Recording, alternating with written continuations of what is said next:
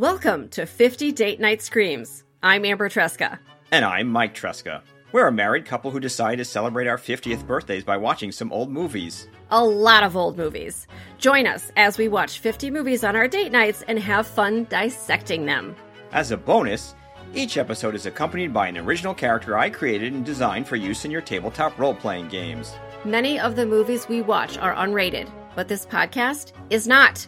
50 Date Night Screams contains mature themes and is intended for adult audiences, so take care when listening. Plus, there are spoilers. Check the show notes to see where you can watch this movie before you listen.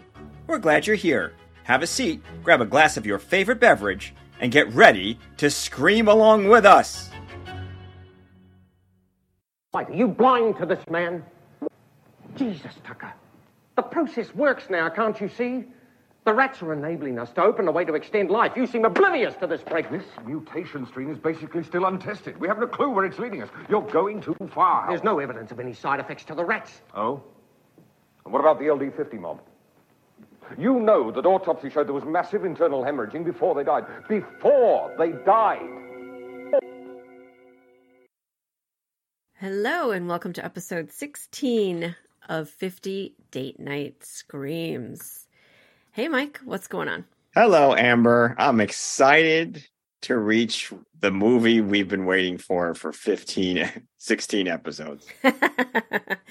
well, it's great to hear my co host be excited about one of these movies since there's been a few where one or the other of us has not been feeling very swell about it. Mm-hmm, so, mm-hmm. All right, this is Death Warmed Up from Ooh. 1984. Yes. I am trying to remember if we need to have any content warnings for this movie. It is a pretty schlocky 1980s horror film. Definitely some death takes place. I feel like though there's not really a need for a special mm, trigger warning. Do you? Mm, yeah. I'm not 100% sure I can prove this and I no longer know where I saw it, but I'm pretty sure some of the brain surgery scenes are real scenes from footage uh from somewhere else. Like real footage. Oh, Okay. I've read that. I don't know. Of course, I can't cite it, but I so that is pretty squicky. And people who are not okay with like seeing a drill go into a person's head, they are going to be not okay with. Okay, so the content warning would be that there are medical yes things that go on involving brain surgery, and yep. if that's something that is very upsetting, then this would not be the movie for you, and this would not be the episode for you and we will catch you on the next episode. All right. We're never going to see anybody at the rate we're going. Just I know. There's going to be somebody's going to have to skip every single. see you at episode 50. There's always going to be somebody skipping an episode. All right. Okay, so let's get started with the the particulars of this movie.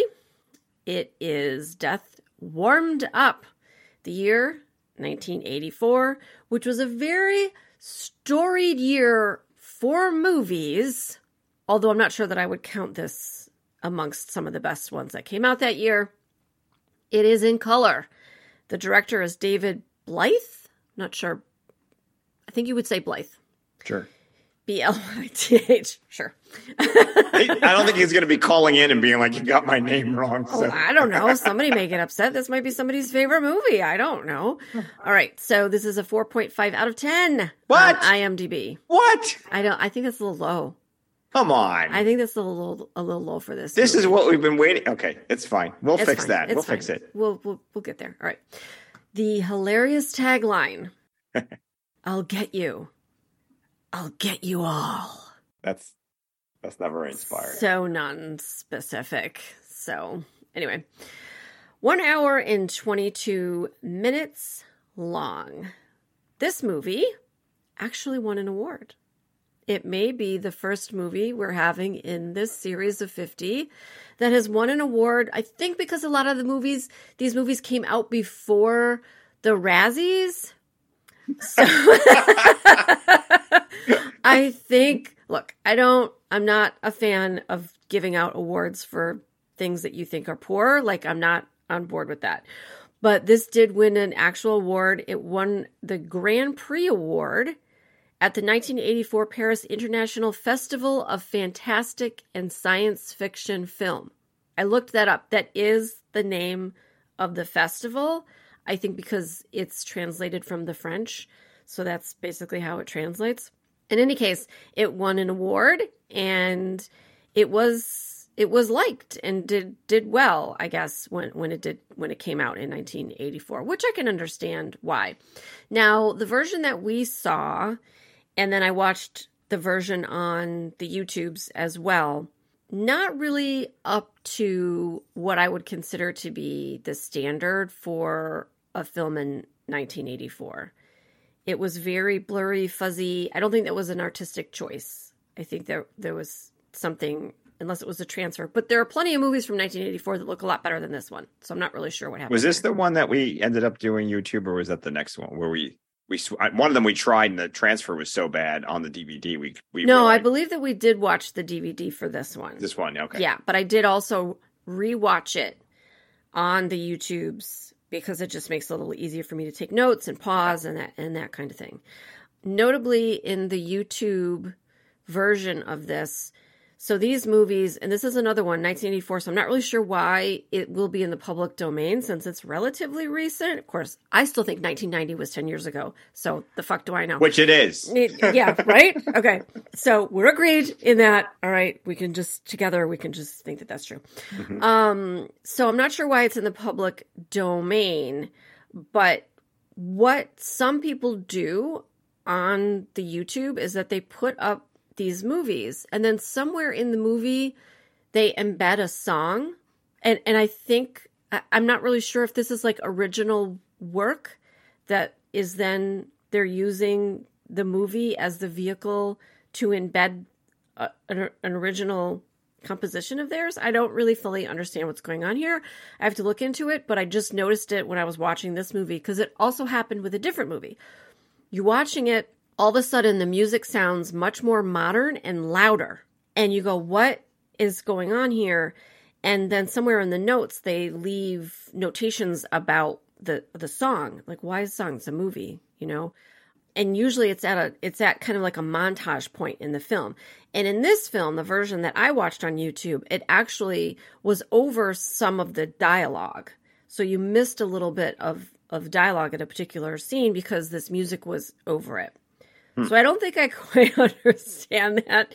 Maybe maybe it's because I think 1990 was 10 years ago when it was really not, and and that's why I'm a little bit out of the loop on this one. The the other fa- not just age, but the other factor sometimes is international laws. Okay. And how it was registered to, because this was a New Zealand film. That was my assumption. Right. That was the reason, not because of the age. Okay. But who knows? All right, let's go through the summary of this movie. I feel like I wrote a very long summary. I it's like I don't I don't know why. Slightly delirious. I, I mean, it's it's kind of funny how long it is. It's probably around a thousand words. This is really long. Yeah, it's really. I'm not really sure why. Okay, so here's what happens. So two research scientists get in a fight. They're at a hospital or whatever. They get in a fight about their research. The one is like choking the other one and whatever. And so the one that's doing the choking, his name is Dr. Howell. Okay. And he goes and kidnaps the son of his like research partner with whom he's had a disagreement. Son's name is Michael. So Dr. Howell takes Michael, brainwashes him in some way. I still don't understand. And then he kills his own parents. He comes home and he kills the other scientist. Okay. Oh, I think we know how he brainwashes him, but we'll get to that. Yeah, I mean, they don't really show you. They just show you that Michael suddenly shows up at home, at his parents' home. His parents are his parents are getting it on. So oh no, but that was common. That was steamy. She was. It was a whole thing. Was, yeah, that was that was a lot. So definitely, she's in her little she's in her little negligee or whatever.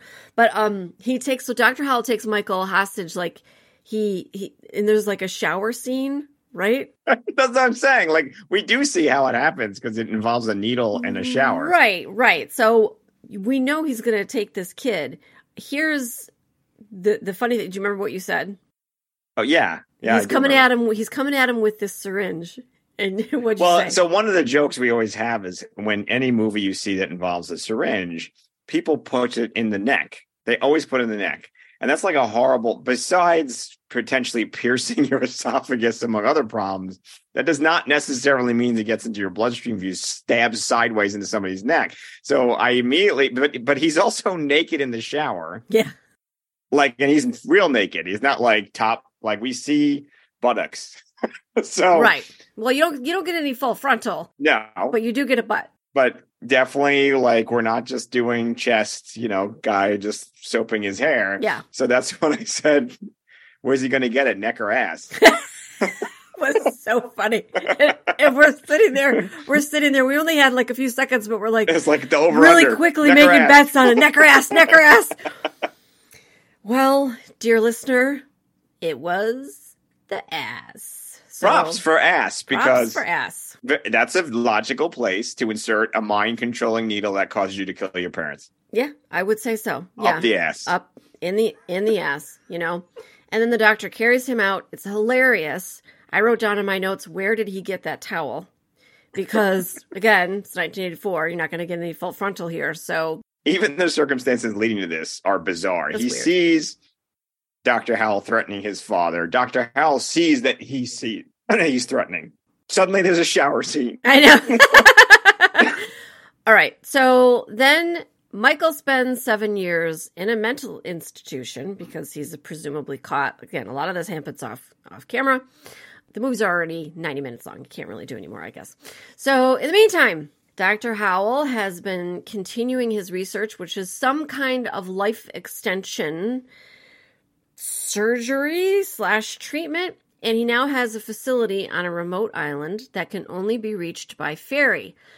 Hmm, sounds like a great idea. So, Michael's out of the institution. He decides he's going to go after Dr. Howell. He grabs his girlfriend, Sandy. He grabs his bestie, Lucas, and Lucas's girlfriend, Jeannie. And they all get on this ferry and they're going over to the island. They think they're going to have a good time. They're all wearing bathing suits and they're, I, I don't know, they're going to make a weekend out of it or whatever. But Michael knows that he's there to kill Dr. Howell. Sandy knows something. She's pretty sure that something's going to go on with Michael and Dr. Howell. She, I don't think she really knows the full extent of the whole situation. Okay, so before they even get off the ferry, Michael and Co get into a fight with some dudes on the ferry. One of them's name is Spider, so that'll give that gives you a clue right there. So I'm wrong with these guys. They're going around, they're complaining, they're like, I'm burning up and whatever, and they look gross, and one of them is throwing up. And so they all get off the ferry. They have another altercation on the road with these guys. And so there's, you know, there's bad blood already going on here between the the Michael's crew and these guys that presumably are doing something with Dr. Howell. We don't know what. So we're driving through town and Michael sees Dr. Howell and has that moment of, oh. All right. So there's a, there's a thing that happens here. I don't understand why this is in the movie. Dr. Howell goes into like a a convenience store hmm and it the person behind the counter in the convenience store i did not realize at first that it was a person in brown face hmm that's what you call it right when Yeah. someone's imitating an, an, a person of indian descent hmm and it's pretty bad. And i discovered as i was on imdb and looking through the actors in this movie that the person that portrayed the indian man was jonathan hardy. Rygel. Uh yeah this is kind of upsetting to me personally because jonathan hardy played Rygel in the sci-fi series farscape farscape Which was which was a New Zealand or Australian production? I mean, it was it was filmed there. I Yeah. don't know that you would necessarily call it like a New Zealand production. But I guess the odds are not low that No, there would be any- actors in. Yes, Yeah. any New Zealand or Australian actor that you know from those days may have appeared in this Yeah. movie, Exactly. but because he was in this makeup, that I didn't recognize him uh, at first, and I wouldn't have unless I went in and looked at the names of the cast his name jumped out at me because we met him before he passed. He Did. passed several years ago, and he signed one of my Farscape books. Was really very nice in person. He was elderly at that time. So this is not great. Is a very weird little part of the movie. I don't understand why it's in there at all. The character doesn't appear later, I don't think. Yeah. So that was pretty upsetting. And then I was not happy at all that it turned out to be Jonathan Hardy. Maybe that should have been a content warning at the beginning. um, but anyway, all right. So not great there. But continuing on. We're gonna get to something that involves, I don't know, brains and horror. We'll get there. We'll Stick get there. We'll get there. We'll get there. We'll get there.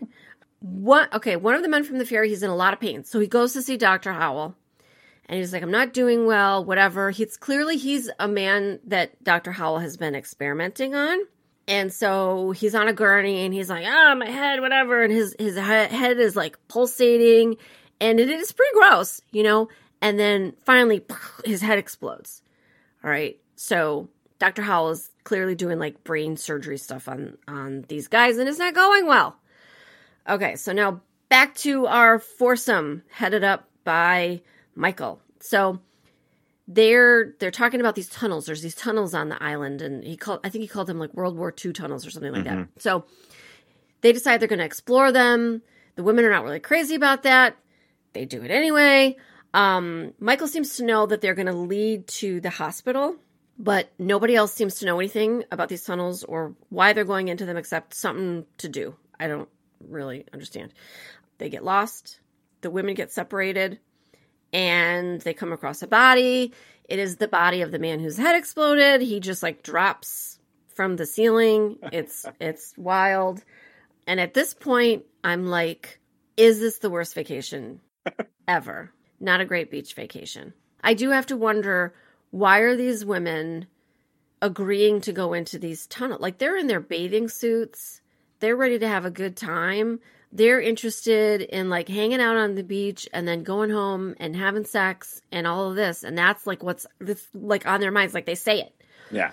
Well, everybody's horny, so that's the first thing. So it sounds like the guys sort of are leading them along this whole little path of like, don't worry, it'll be better. Because there is a point where they do stand around on the beach a little bit, and they're like, no, I really don't want to do this, and they're like, well, I guess we got to do it now. Um, but I do think there's a little bit like you're sort of committed, right? You sort of say, well, we came this far. But I, I don't. I mean, for other than plot reasons, I don't think. Other than the girlfriend who does suspect something, Yeah. she starts saying, you know, I don't think this is cool. Yeah. They sort of just get bullied into it, frankly. Yeah. Um, Yeah. there's a lot of like, come on, babe, just do it thing, and they go along with it. Um, they're, they're largely there to be victimized, unfortunately. Uh, not unexpected in an exploitation film like this, but it is sort of the de facto, like they're sort of there. He, he's essentially got unwitting dupes there to be victims. Right. There to just be part of the body count. Right. essentially. I know it did make me think for a moment like the idea of I mean they do express that they that they love one another etc that you know the relationships do seem to be genuine and loving but it's kind of like at what point do you say to your partner like no bro like I'm not doing that you know Well, the other thing is, Mike's and his what's his buddy's name? Lucas Look, they're assholes.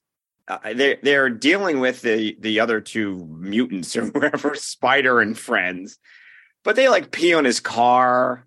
yeah They they just do, and then they're like laughing about it. There's a whole lot of behavior that doesn't make Michael or Lucas particularly great either.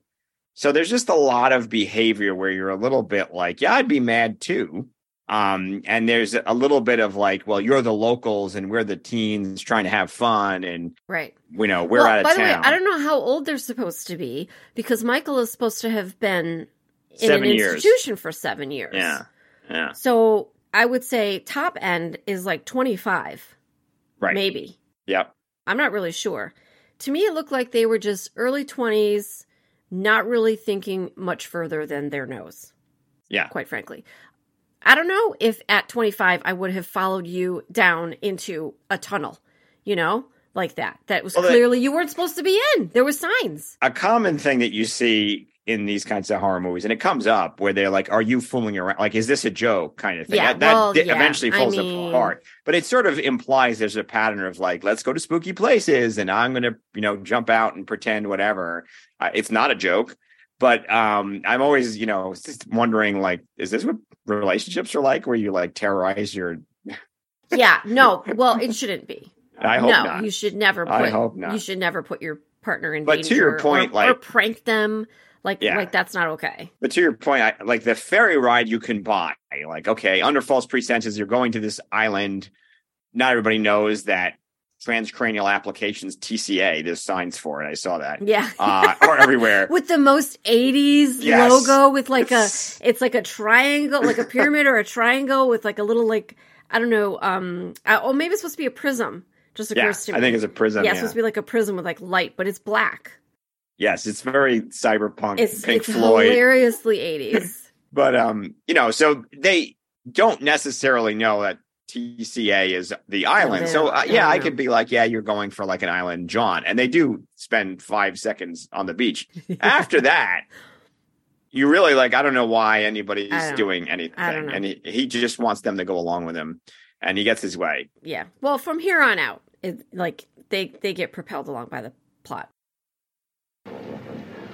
I'll get you! I'll get you, bastard!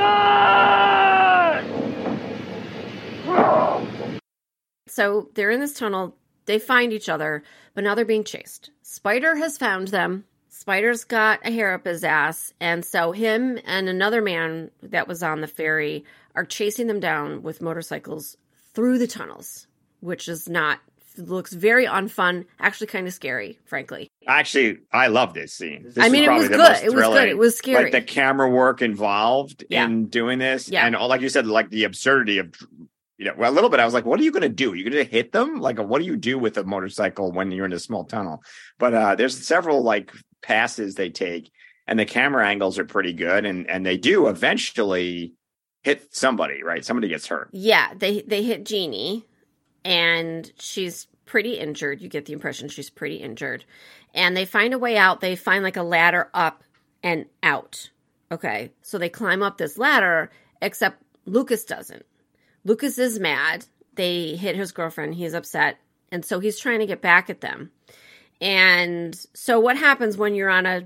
And I'm not really sure if it's a motorcycle or mo- like motorbike, moped, like Yeah, it's not a motorcycle. They weren't- it's probably motorbike. yeah more it was they were it was hard to see what exactly they they were but they weren't that big. They weren't like american motorcycles i guess is the point. So they're small enough to where lucas was able to like knock the other dude not spider but spider's buddy off and this guy lands on like a rebar. So it's and it ends up like going through like his chest and and his back okay so then lucas leaves they all like get my in the job car is done. I've committed a uh, murder. yes Peace. peace peace out so now they're all in the car Jeannie's bleeding and she's screaming and Sandy's begging, please take us to the hospital. And by the way, great acting. Like at this point, like we've seen enough of these movies that like Yeah. to to appreciate like good acting, especially Sandy, to say she did a great job. to the point that this becomes painful to watch. It is, like sca- she's, scary. She suffers. Jeannie suffers a long time. Yes. she Yeah. really does. Yeah. Yeah, and, and and now Sandy is not like I'm going along with Right. all of this for the dick. Like I, like I'm done. Like I'm done. Let's go to the hospital. Yeah. And Michael's like, "Yeah, no. And and we have to point out because you mentioned this scene. They do come into the town, Yeah." so they know there's a place to go. Right, there is a hospital. I don't know if they see the hospital. no, they knew, well they knew the hospital was there too because that's where Michael wants to go because he wants Right. to kill the doctor. And of course, Michael's now in this conundrum because he knows if they go to the hospital, that's where he's going to see Doctor Howell, and that's a problem, right? Because he's got this master Well, plan. he wanted to do it, I think, on his own terms and not Right, not that way. like this, not like this. Yeah. In the meantime, so you got this guy that has a rebar through his chest. Are you right? following along? Because in the meantime, other things are happening. I know. and the other plot strand. So they go up and they find Dr. Howell and they ask him for help because this dude is dying. They just say, yeah, no. They're done with this guy who who's um, injured and his you know guts are falling out and whatever. And so they just straight up murder him. And so, but then like Spider gets away. And Spider is now mad. Spider's Right. mad at Michael and Michael's friends. Spider's mad at Dr. Howell because he's not helping. So Spider goes to a room where there are a bunch of people who have presumably been operated on or received some kind of treatment for Dr. Howell, or maybe not. I don't know what they're supposed to be, but in my notes, I wrote down that they were zombie nightmare patients and they're being held there. Spider's big mad. He lets them out to start wreaking havoc on the hospital and the town and whatever else. Let the pseudo zombie apocalypse begin. Let it begin. There's something wrong. It's in me. You gotta help me. Get your hands off me. There's something that happened that's just a little a little odd but there's a noise that keeps not a noise it's part of the music of the film but it for all of the world sounds like the taco bell bell. Incredibly distracting. Like making me want a nacho supreme and a dr pepper. Like i just couldn't oh man i want one right now so I, I, I, and one of the questions is: Is this just a you know sound effect seven thirty one bell ringing, or is it similar and maybe they just sound you know it's it, I, Taco Bell? I don't know if Taco Bell was using the bell ring sound in the eighties. It's maybe they were. That I don't know. But I will tell you this. That Taco Bell bell sound is copyrighted now. Right. Okay. So you can't use that sound now. Wait, can we not use it in the podcast then? Can you just I- put it in a clip? You know what? If it's in a clip of the movie, maybe it's okay. But like and and maybe it's not exactly right. Look, I don't have like perfect pitch or anything like that, okay? But it was similar enough that it was distracting. We're like, why is the Taco Bell bell in this movie all of a sudden? Modern problems. It was We're like, pretty this funny. sounds like Taco it was Bell. pretty funny. Ooh, Modern Problems. Another very funny, interesting movie to watch if you ever get a chance. Chevy Chase. Anyway, um, yeah, so that was very distracting. That sent me down a little bit of a rabbit hole trying to figure out where that sound came from, and it is copyrighted. Also, interestingly, Darth Vader's breathing, also a copyrighted sound. All right, so we get past the Taco Bell sound. So now they're in a bar, and Lucas is calling the hospital, begging for help. They're like, "We can't help you. All the patients have escaped. We're also like, what the hell kind of hospital is We're that? all fucked." So then, then of course, what happens? The lights go out, and now the bartender is like, "Oh no." We have to like barricade ourselves in here because the patients are going to come here and they're not going to be stopped and we're in trouble. Yeah, they're, And- they're unstoppable. He he plays them up. He's like, they're super strong. They're unstoppable. he uh, and we're like like you know all of this and you let you let us like come here and like goof off on the beach and stay like what sure enough the zombie patient people come and attack the bar they kill the bartender lucas fights some of them off jeannie is this whole time bleeding and not doing well she's in the car outside locked in the car I, like poor Sandy, th- I guess thought that was the best course uh, of action when that when the these people started coming up on them, and she was just like, ah, lock the doors, and she ran inside. It's funny because you keep thinking that plot's going to go somewhere. It doesn't really. It doesn't, doesn't- actually it doesn't change really. anything. I mean, they attacked the car, Right. but they never like get into it. Nobody Right. like breaks a window and gets into Yeah. it. Um, all right, so then after this scuffle, ambulance shows up. The, some hospital workers are there. They grab Michael, Janine, Sandy, and Lucas. All right, in one ambulance. They also get some of the zombie patient people, which is kind of funny because I, like I expected that the that plot line to like continue that they were out running around and doing stuff, and then they were like, no, they rounded them all back up and took them back to the hospital. All right, Right. but uh, they do kill um, several of the hospital staff, and our four heroes are running around try- in the hospital trying to find a place to hide. Jeannie's screaming. you know, she's clearly very hurt. Although you don't really see how she's hurt, but she's clearly very hurt. Sandy's upset. At this point, I was very struck at the at, at how 80s this hospital looked. Okay, was very white. The furniture was like very square. It Yeah. was very like austere, um, Spartan 80s. Yeah, it wasn't quite sanitarium, not quite dirty old hospital. It was sort of this weird sci and there was a sci-fi element. Like the staff had like Ghostbuster style prods or something Yeah. that like shot air. It wasn't Yeah. electrical. That was like neutralizing the zombies or whatever. By the way, Ghostbusters also came out in 1984. yeah, by so way. they didn't take it from they, didn't take, it from that. Ghostbusters. Yeah. But it was definitely like there was just a weird. It was just often. It was clearly what they did, which of course any good filmmaker does. You take something and then you tweak it enough so it looks different, and it it was somewhat familiar in the sense that it looked like some kind of facility. I don't know if it was a medical facility. I wasn't.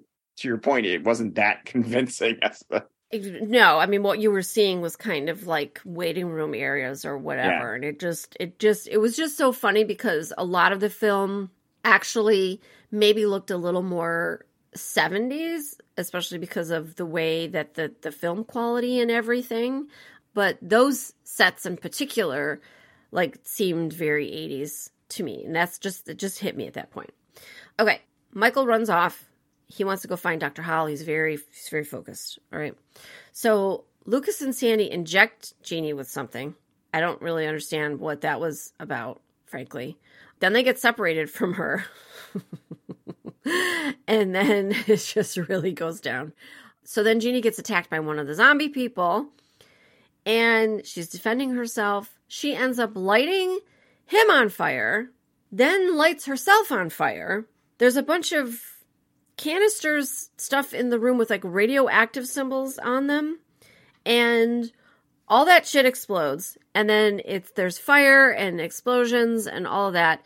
And then lucas and, and and sandy have gone off on their own. They're managing to kill some more people. They're looking for michael.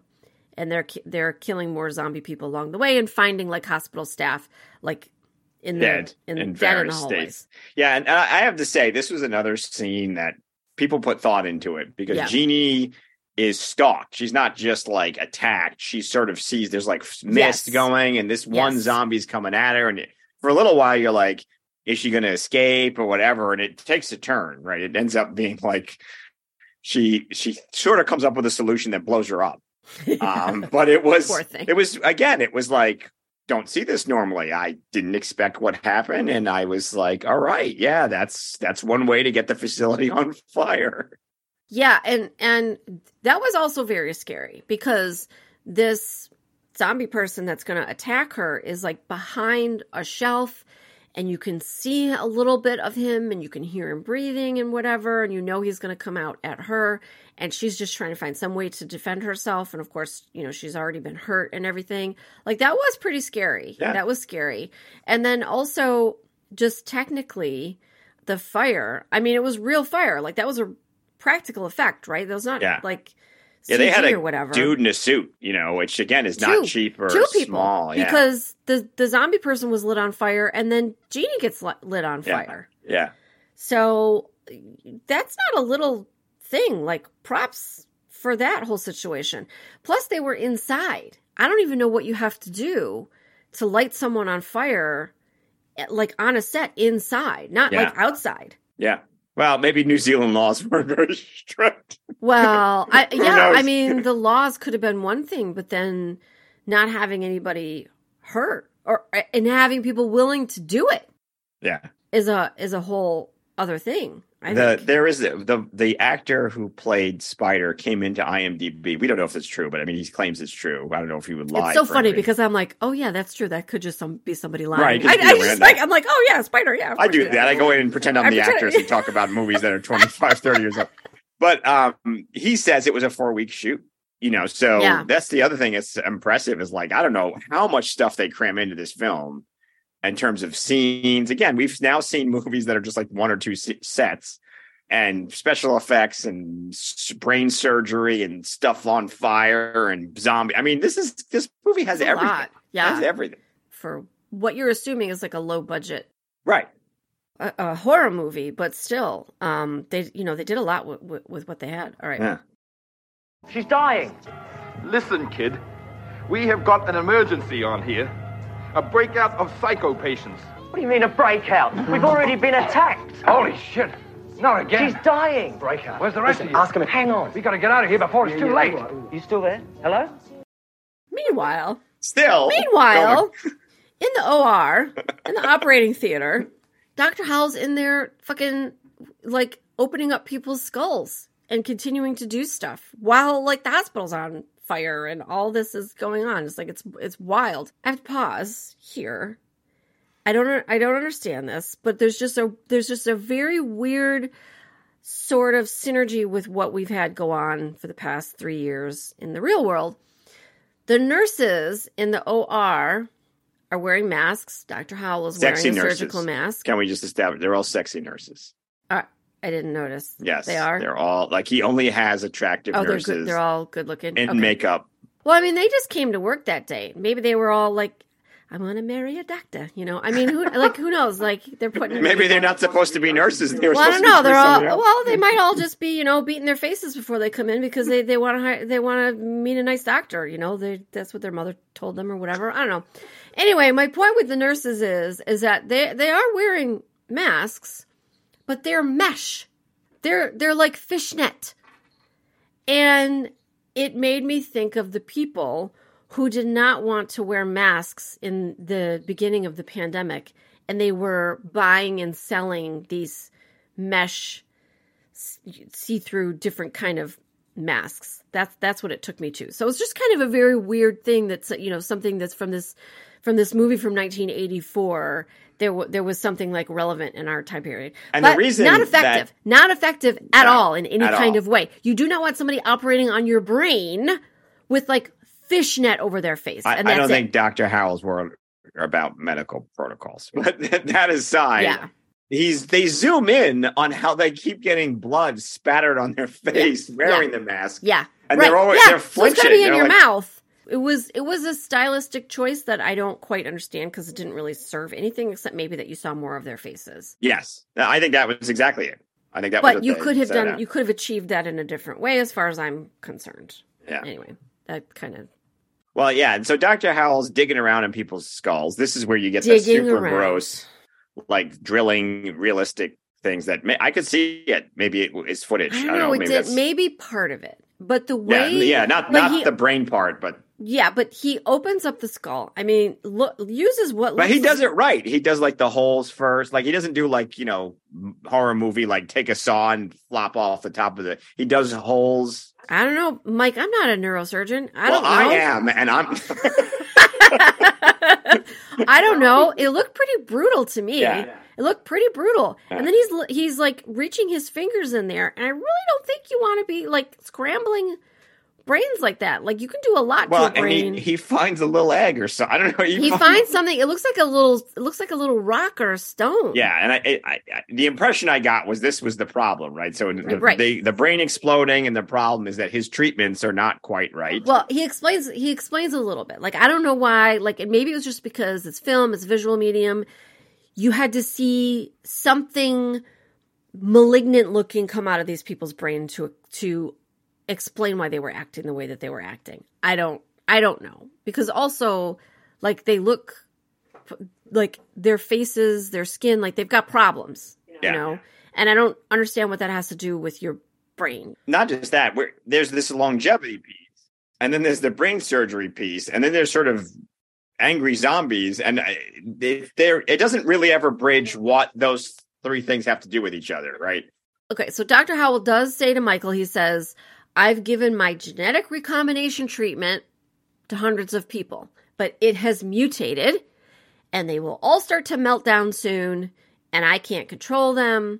Like, that's basically what he says about. And there's a little cryptic comment, and it's super important to the end of the film, which he says something along the lines of it can take years or a while before we see the effects for some of his experiments. Wink, wink, nudge, nudge. Maybe somebody who I injected something into their ass, but there is definitely that's important Because Yeah. if you don't catch that, the end of the film makes no sense. Okay. Well, Dr. Howell is now monologuing. I love that. I love that we have that term because now everybody knows what that means. Dr. Howell's monologuing. Michael grabs a scalpel. He's holding it behind his back this whole time. Dr. Howell's going on and on and on, talking about the genetic recombination treatments. And then all of a sudden, a little bit anticlimactic, but Michael runs up to him and stabs him repeatedly. Like, clearly, this was personal. Mhm. All right. Dr. Howell's now dead. Whatever he, what he set out to do, he achieved it. It's all done. Yeah. Meanwhile, back at the ranch, um, Lucas and Sandy are still looking for Michael. Hallways are filled with dead and dying hospital staff. And then poor Lucas is finally killed by Spider with an axe. Okay. So Michael still has a scalpel, comes across them, and Spider retreats. That's when Spider says that that infamous line, I'll get you, I'll get you all. And Spider just kind of like melts into the background. They do like a little um I don't know what that's called, fade out. Yeah. He he really exits in the weirdest way. He doesn't like leave this he just disappears kind of. But again, this is very important.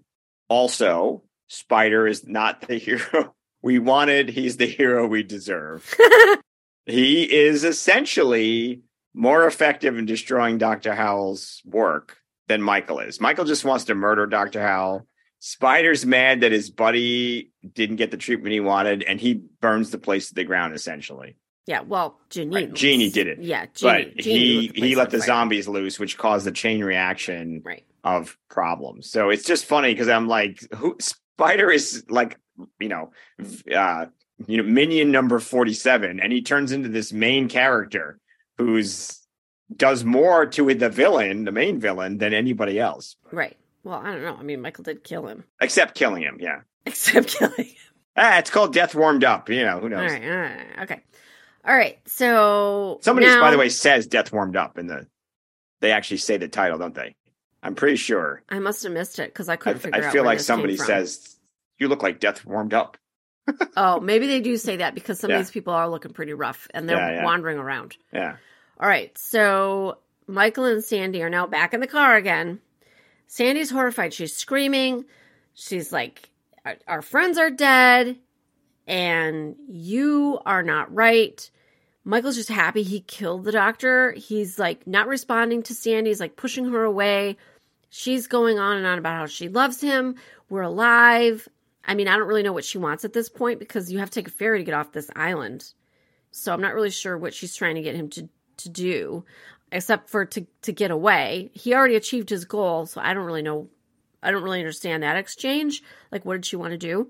But they go back to the house where they were supposed to be staying, and the house is on fire. Which is I don't know where this is. It's like out of time and space. That- Were they supposed to be staying at yeah, an there's island? that was they never even like went in. They just kind of like went there and then decided to go into the tunnels. So they're back there. It's on fire. There's like I think like police and ambulance and, and you know first responder people all like dead in the yard and on their cars and whatever.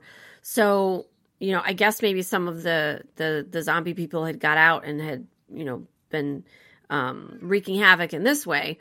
And so Michael is now very abusive towards Sandy, pushes her into the car. She's on the ground, she's crying and screaming. And he is looking like he's melting down. He's losing his shit. He's crying and he wanders away. And then we see the power lines start to spark. Something explodes. It falls, lands on Michael, and electrocutes him and kills him. Yeah. And then Sandy's there by herself, and then the credits roll.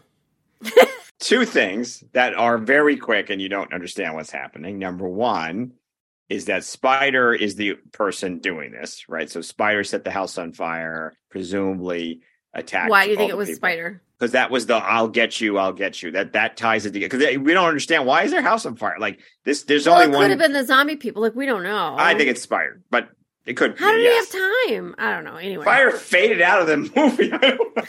He used movie plot teleportation power.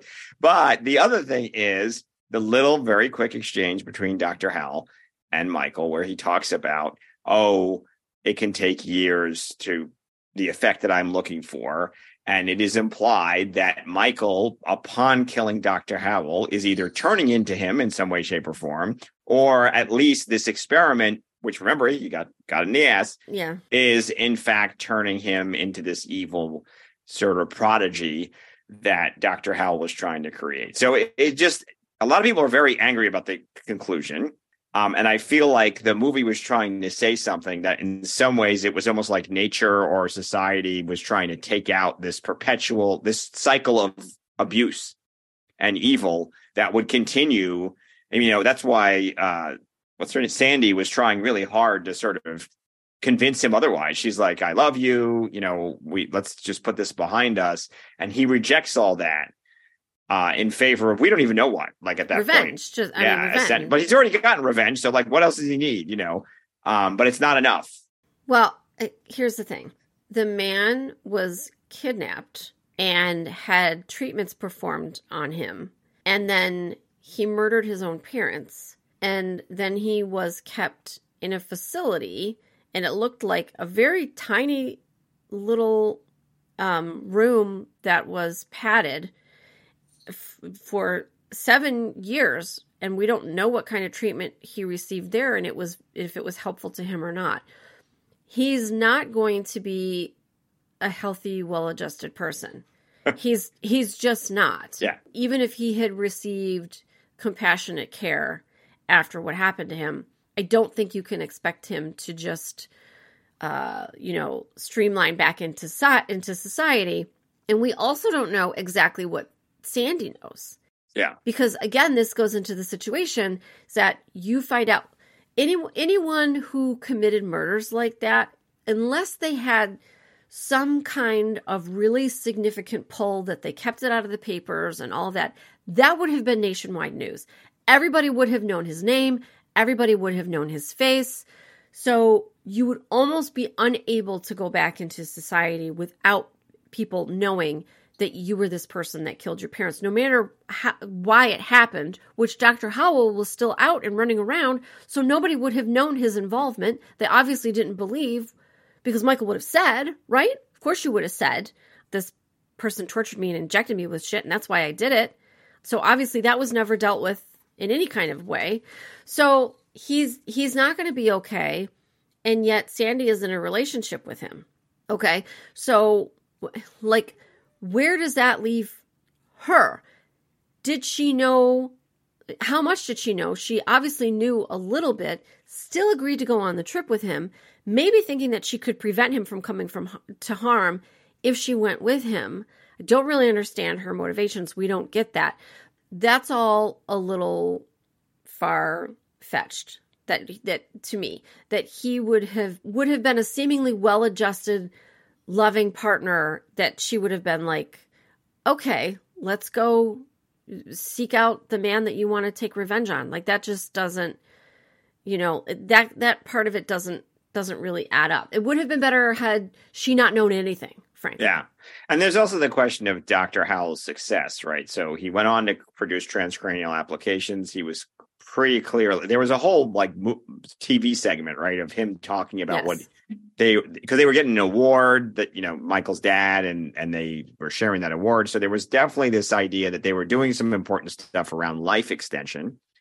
And Dr. Howell was sort of talking out of turn, saying cuckoo for cocoa puff things that were about life. He was just making grand statements and all this stuff. So there was definitely something about how Dr. Howell essentially not only got away with it, but profited from Yeah.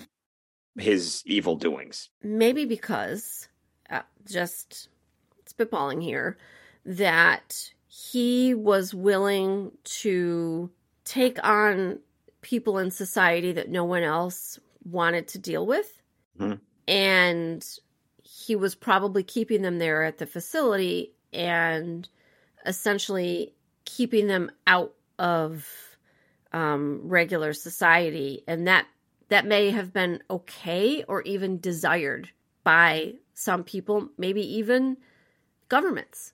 Well, and the functional minions of the three that we see are all definitely marginal kind of like problems. ah. yeah, they're definitely pro- they have challenges. Spider is the most functional, but the other two, you know, are they can drive motorcycle bikes or whatever, but they're definitely not right. And um, it's interesting that Spider gets so angry, right? So that's the other thing is there's sort of this implication that maybe they were promised something Mhm. and it didn't get delivered. So Spider turns finally against Dr. Howell and really everybody. He's just mad, but um because they're not getting treatment. Right. Uh, and that's Right. hard too. Like the movie does not shy away from the pain that these guys are in who are constantly just Right. there's a lot of people in agony for long periods of time in this film. Yeah. Well, I mean, they were being experimented on and they were probably told and and if my hypothesis is true, that means that they may have been people who were dealing with mental mental illness or um, intellectual challenges, and they were told some things that were not true. I'm going to extend your life, or your life is going to be better, whatever's going to happen. Meanwhile, he's just ex- like wholesale experimenting on these people, and what he's doing isn't working and is, in fact, making their condition, both their physical and their mental conditions, worse to the point where you know they they end up dying or he has the staff kill them which uh, like it's done so casually that they must do it all of the time Right. you know that they're not even treated as as as human beings you know And that's not even taking into account his closet full of zombies that are down in Right. the basement or whatever. Right. That the town has seen before. So Yeah. maybe this happens every couple and the of months. and the and they and they know it's very clear some of the people in the town they may not know exactly what's going on but they have an idea and they know enough to stay away from the hospital and that if they if any of those people are out that they need to be staying away from those people. Like the other thing is is that why was spider and the other guys why were they even on the ferry? Like what were they doing?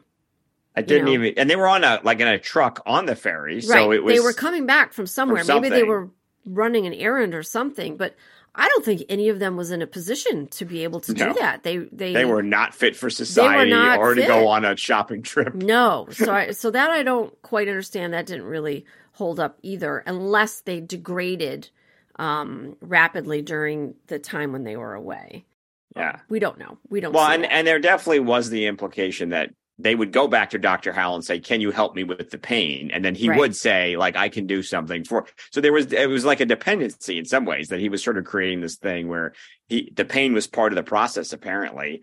Um, and we can only assume because he never really formalized it, says that this was to extend life. That was the point. Right. Is he was trying to to cheat Right. death somehow with brain surgery, I guess. And uh, it was a very weird way of going about it, but it didn't work to the point people's heads were exploding. So there Yeah. you go. She was gonna be all right. She was gonna make it. It's not your fault. It's not your fault, goddammit! all right moving on to the big question this is kind of a foregone conclusion for this movie but is this a horror movie or is it something else It's a horror movie, baby. is very solidly, clearly. If if there were a picture in the dictionary of a horror movie, the cover for this movie would be there. Well, 80s horror movie specifically, Yeah. which I think it is super 80s. Yeah, it's it's pretty. A- Well, I don't know. It's kind of timeless, you know. Man gets kidnapped. Man kills parents. By an injection in the ass. Man then goes after Doctor, who has his own army of uh, of uh, I don't know life extended zombie people. I don't know what I don't know what to call them. It's as old as Romeo and Juliet. Yes. Yeah, it's just timeless. Or timeless Hamlet, tale. more likely. Timeless tale. Okay, so let's move on to our rating system. We're going to give it between zero and five knives, glasses of wine, and screams. So we'll start with knives. Knives will represent was there a body count? How scary was the movie? How gory was the movie? Did it live up to its title? All right, I'll start with you, Mike. Between zero and five knives, what is your rating? I never just give a rating. I have to talk. Ready? Okay. So my perspective on this has changed over time because we've now seen several movies and it's starting to affect my appreciation for these ratings because when you see something pretty, and we've never said any movie is outright unsalvageable, but we definitely know. I think we have a better barometer of good and bad, or like you know, maybe not good and bad, but spectrum of what half a knife is versus five knives. This is a five knife. Really? Yes, it is. Five knife. You're not There's- gonna you're not gonna hold on to that five knife designation. I can do more than once. I mean, we've got okay. I have free will. I can. Do you though? Well, Do you though? Dr. Howell hasn't operated in my brain as far as I know, but yeah, I think uh five knives between the brain surgery, which is pretty gross, Yeah. the exploding heads, Yeah. the brutal stabbing, the people screaming in pain for what seems like hours, but is at least several minutes of running time between Minion 2 and poor Jeannie. Um, people on fire. I mean, take your pick.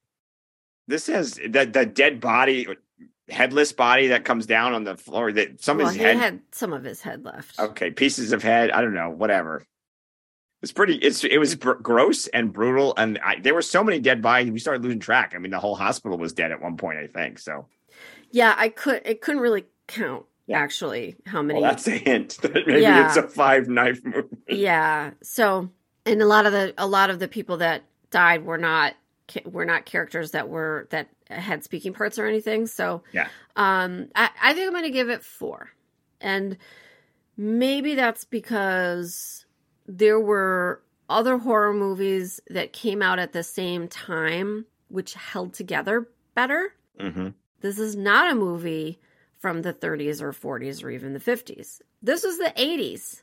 Okay. We could have seen this in the theater had it been in a theater near us, frankly. So I do I have a lot of respect for what they for what they did. The movie won an award and it did well and people liked it. But I still am only going to give it four knives. that's Not, fine not only. I mean, there's a lot of these movies that we give like Yeah, two. yeah, I was gonna Or- say, or that's I think I think I think it gave like 0.5 knives. i think that may be the highest knife rating you've given It ha- Unless- it's definitely, definitely so that still Definitely says something highest. yeah Yeah. All right, let's move on to glasses of wine, and that represents how fun it was to watch, and did it have any unique moments? So between zero and five glasses of wine, what do you think, Mike? Oh man, I love this movie. This is great. this is everything I wanted. I wanted. I mean, you get there's TNA, there's blood, there's brain surgery, there's zombies that are you know poor excuse for zombies. There's zombies. There's revenge. There's some guy named Spider who looks like he came out of a Mad Max movie, and he's in a truck and he's trying to drive people off the road. There's syringe injections in asses. There's, there's There may have only been one of those. doesn't matter. You only need one to make it good. There's there's like a weird shower scene. There's there's a bizarre ending. I mean, An enigmatic ending. yeah, that's what I would call enigmatic. Thank Yeah, you. Yes, yeah. an enigmatic ending. I love this film. It's it's not good, and I loved it. It's an ugly baby, but it's mine, so I love it. Um. So, but there's I have to. There's we have a problem with the racism stuff Yeah. and the misogyny a little bit. I Yeah. feel like I'm going to save that for the overall rating because I enjoyed the film. Okay. Yeah. I mean, that's fair. This That's is a fair. five. This is a five, five. five. drinks, five cups of alcohol. Five cups of alcohol. Bro, five glasses of wine. That's not what I'm holding. did we or did we not come up with this rating system together? Come on. It's right there in the logo. Glass of fucking How, wine. how many ounces of wine is that? It's a generous pour, is what you're Yes, saying. generous All pour. All right. I'm I'm gonna stick with my four. I'm gonna give it a four. Also, probably your highest rating. Yeah. Oh, for sure. The high the highest rating. Like there were parts that were like scary.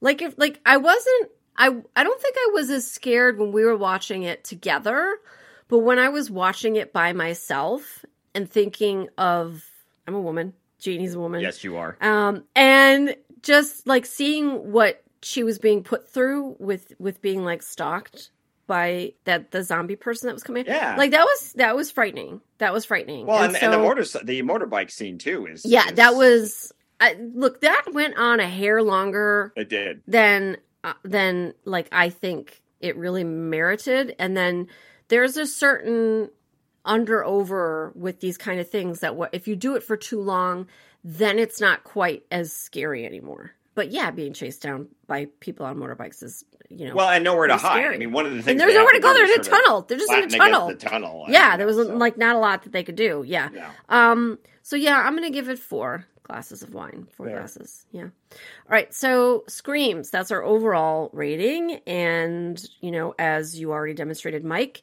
this could be a little bit of a wild card because we could give it a different number of screams based on some of the other factors of the movie, like uh, the societal relevance and the different aspects of it that we may or may not have enjoyed like the aforementioned misogyny and racism. So, um, how many screams are you going to give this one, Mike? Yeah, this this one gets a few marks on the inappropriate bingo card, but not too Yeah. many. Um, because it could be worse. That doesn't make it okay. Yeah. But yeah, that's gonna hurt it a little bit, right? So I, I don't want to take a massive amount away from it because again, it's part of the time, but it's not great, right? Uh, it, it was used, and frankly, the racist part was that, near as I could tell, was to quote inject humor into this. Yeah, inject which is that's was a Dr. not Howard funny joke. in any kind of way. Yeah, it really wasn't. It was really, and it was actually it was even painful to watch anyway. Like, never Oh, mind. so- so mean, You're painful. just like, this is not fun. No, for all we know, there's some kind of new in joke for New Zealanders. I don't know. That's entirely But possible. It doesn't make it it. okay, but Yeah, yeah, we didn't get it. We didn't get it. So um, I'm gonna because of that, because I'm pretty enthusiastic about the the gore and the death count, and definitely the it was I found it entertaining. So I'm gonna give it four and a half. Mm, gosh, what am I going to do? I didn't really think about this too much. Definitely problematic things that you don't like to see that are very often present in, I mean, they're present in movies today, you know, but very often present in these movies. And especially like things that we saw when they came out in the 80s. We didn't think of it that way then. But you, if you go back and watch these movies again there's big cringe there's big problems there's things that oof like you know really don't belong in a movie and are not okay anymore. So the movie had a few of those. I will say though that sandy and jeannie like i don't really understand their motivations but they did both hold up pretty well. Sandy was the final girl Janine, like she accidentally took herself out, but she took out that, you know, person that was coming after her, and she defended herself, even though she was just like call it a zombie. Bleeding right. out. I don't know. It's, a, You're it's really weird. struggling with the zombies. It is I mean, I know they're alive, but they're yeah, zombies. They're but they zombies. were just like they were vic. They were also victims, you know. Yes, so well- it's like really Isn't every zombie a victim? They are, you Yeah. know, and that is Well. also why so many of the things that we enjoy today in the, in the zombie genre are also upsetting because they were people, and that's that's but that's usually part of it is Yeah. that it's recognized, and then you have people that are doing things like someone they love turns into a zombie and they try to save that person and so they lock them up and feed them and so that happens in almost every zombie show and movie that at least I've ever seen, you know. So it does speak to the humanity. You know, they were once human. So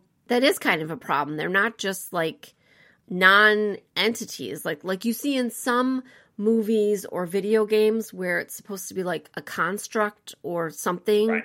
It, it, in other words, it's it, or an alien or it's it's something that was created for you to abuse in, in some kind of manner that it doesn't have a, a soul or feelings. Yeah. Okay, so that was that was not that was not this kind of upsetting in that way. But I think you know I think I'm going to have to give it three and a half.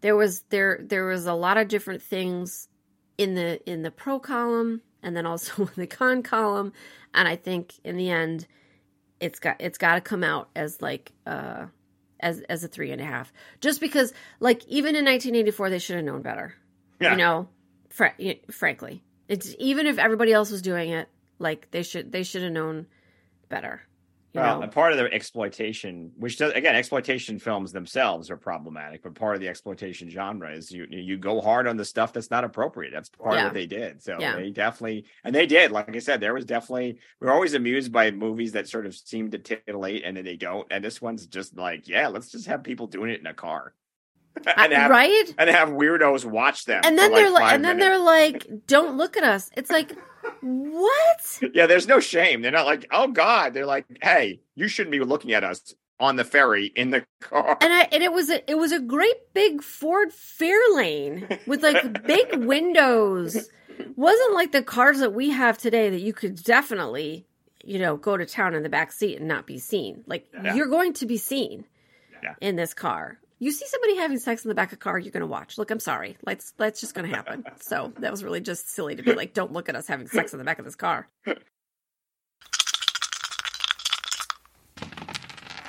All right, so let's move on to the character that you created, Mike, that is for use with tabletop role playing games. So I don't know what this character is. Uh, you could have gone a couple different ways. So tell me, who did you decide to create? We don't deserve a spider. as much as like he is a He doesn't deserve us, and we don't deserve Yes, him. that's right. The, the hair, the hairless, eyebrowless spider. No, it's Doctor Howell. Um, but uh, one of the important things I think is important to see in the context of this is, which we don't see, we actually didn't talk about this, is the cover is very different depending on where you saw. The, so the movie poster, which Right. this was sort of more, I don't know how it was released in the U.S., but there are different covers, and one of them shows a very compelling picture of a skeleton wearing a surgical mask with a scalpel in one hand and and a syringe in the other, and that has terrified kids, '80s kids. I think I've subconsciously, I feel like I've probably seen it. really Horror, like yeah, at a like at a movie rental place like or a, black, something. a maybe blockbuster, absolutely. Yeah. like seen it. Not you know, Uh, it wouldn't have been watch at Blockbuster. Did you have? We had like a mom and pop video rental store that had that had like the back room and the whole Oh, yeah. deal. And you know they weren't asking us how old we were. We definitely rented some schlocky horror movies in there in the late '80s, early '90s. I don't remember ever seeing this one. So Hmm. did you have something like that? We definitely did. I mean, there were definitely several video places that weren't before Blockbuster started destroying all the mom and pops. We for sure did, but I, I don't I don't remember it specifically. I do feel like I've seen that kind of poster. It Mhm. looks familiar, so Mhm. maybe I'm misremembering. Or But maybe anyway, maybe it just gets included in uh, like roundups or something, you know, in regards to to to to movie art or movie covers. Or but it's not like uncommon to have something that is representing. It conveys a very strong message. Why scare little kids, right? So they they're like, this is scary. It's like this skeleton that like does surgery. Because there's a woman in in the poster. There's a woman prone, and this surgeon skeleton is about to do something horrible to her. So like to her face, Yeah. practically. Yeah. yeah. So uh look, we got to use that. Okay. So I, I'm not gonna let that go. Uh the Dr. Howell of of my version of the game version is actually like a lich, kind of. So he's this Dr. Lich. Dr. Lich, calling Dr. Lich. Um he so he is a uh he is an undead sort of artificer who specializes in using his scalpel and what we call an injector, because syringe sometimes sounds too modern um, and he has a, he has different abilities, but he's sort of this continuation of the movie, right? So the idea is that essentially Dr. Howell was experimenting on himself. We didn't know this, but he Hmm. was talking about life extends uh, a life extension, and he died. You know, he knew he was stabbed and then potentially burns off, and he's had these chemicals. So what happens is Dr. Howell dies at the end of the movie, but he actually continues to live. All of his chemicals, the flames, the whole hospital going up uh, ends up actually burning all the flesh off his bones, but he's still alive. So he continues his experiments in a fruitless quest to cheat death, not acknowledging that he did already. That's his curse. So he's cheated death, not realizing it's because of his force of will, not because of his experiments. And he cannot replicate it, but he is obsessed with doing it, which means he creates more brainless zombies as his sort of minions. So it's sort of an inter. I, he's one of my favorite characters of the bunch. Um, he's pretty high level, and uh, I, I was I was excited to be able to continue. And and the movie didn't disappoint. So sometimes I work on these characters sort of with a summary, and then I tweak them as the movie comes out. And no notes.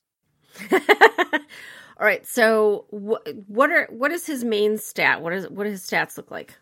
So Dr. Howell, because he's a lich, right? He's super smart, um, and he's pretty fast and he's fairly charismatic. But his big abilities are really in essentially creating and compelling and modifying his zombies. He can do things like tell them what to do. He can also make their heads explode, which is problematic if you're next to them. So um, there's definitely an opportunity. And he, he's very deadly with both a scalpel, which is why he has to have a high dex, and his ability to inject you, maybe the neck, maybe the ass, depends on how he catches you, um, to potentially mind control you. Okay. So, and where might this character be used? Because he really is going to need people. He can't just like do what he's doing. His strength is in creating the zombies. He's got to be somewhere where there are people. And then also, I'm assuming where he can get supplies in order to do this kind of thing. So I'm guessing maybe more like a city. Yes, for sure. So he's well, he actually is an island. He's he's an island villain, um, because that's where uh, transcranial applications, which we kept in here. We, we, so it's a great organization because you should join it. You get a free scalpel. free scalpel. but um, transcranial applications is usually an island based. So he's an island based villain. The idea is that he actually sort of runs everything. Even if there's a town, he's behind the scenes, knowing what's going on. But yes, he absolutely needs. He needs sort of captive patients to work on. So he does need some sort of civilization. Can be a city, doesn't have to be, but at least the village.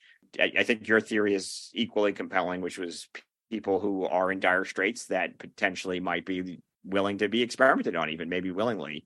Um, but it doesn't go well. They turn into zombies. Yeah, clearly not.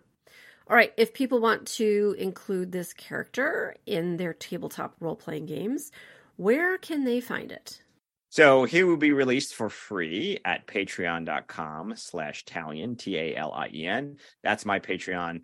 I'm constantly posting stuff. I'm in the top 2% of free posters, or actually posters at all. So in other, in terms of patrons, Patreon, I don't know, creators in Patreon yeah. who publish content. I publish something almost 25 times a month um, on average, and I've been doing that for years. So uh, this is one of the free supplements that we offer, but it will also be available on DriveThruRPG. So we're collecting these villains into a supplement for D&D 5e, which is 5e foes Gothic villains. It is a companion piece to 5e foes, no, 5e RPG Gothic adventures. And that's actually where you get the stats for the brainless zombies. We actually go through all the different zombie types in there. Um, they are a specific type of zombie because he's operating on their brain. So he he works together well. But the other thing that's great about Dr. Howell is he can be used as sort of the final boss of an entire organization of mad scientists. So he's one of many in the 5e foes gothic villains supplement um, that you can use together. So there's many more like we have rules on how the syringes work, if a player gets a hold of them, how scalpels work actually um, as weapons. So we have some other stuff in there that expands. So uh, definitely encourage you to look check that out as well. All right. Well, I I think that that's it for episode 16, Death Warmed Up from 1984. It's not Death Warmed Over. I keep wanting to say that.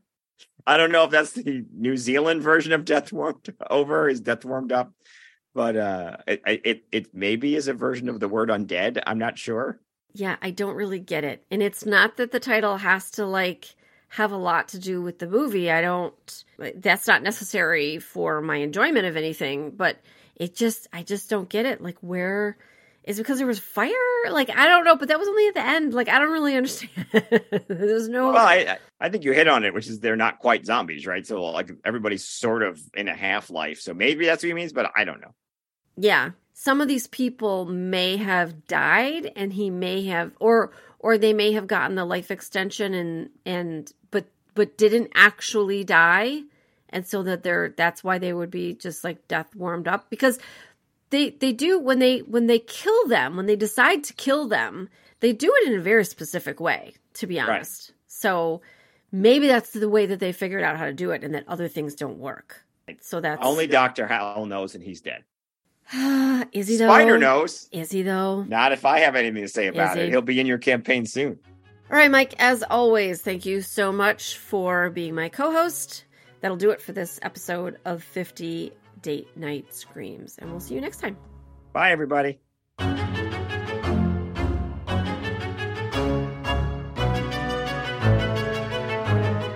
Thanks for listening to 50 Date Night Screams. Be sure to check the show notes to learn where you can watch this movie for free. The quality isn't always the best when streaming, so we've also included a link to where you can purchase it. You can also get much more information, including the characters from this and all the 50 Date Night Screams episodes at patreon.com slash Talien. Until next time, don't stop screaming. 50 Date Night Screams is a production of Mal and Tal Enterprises. It is written, produced, and directed by Amber and Mike Tresca.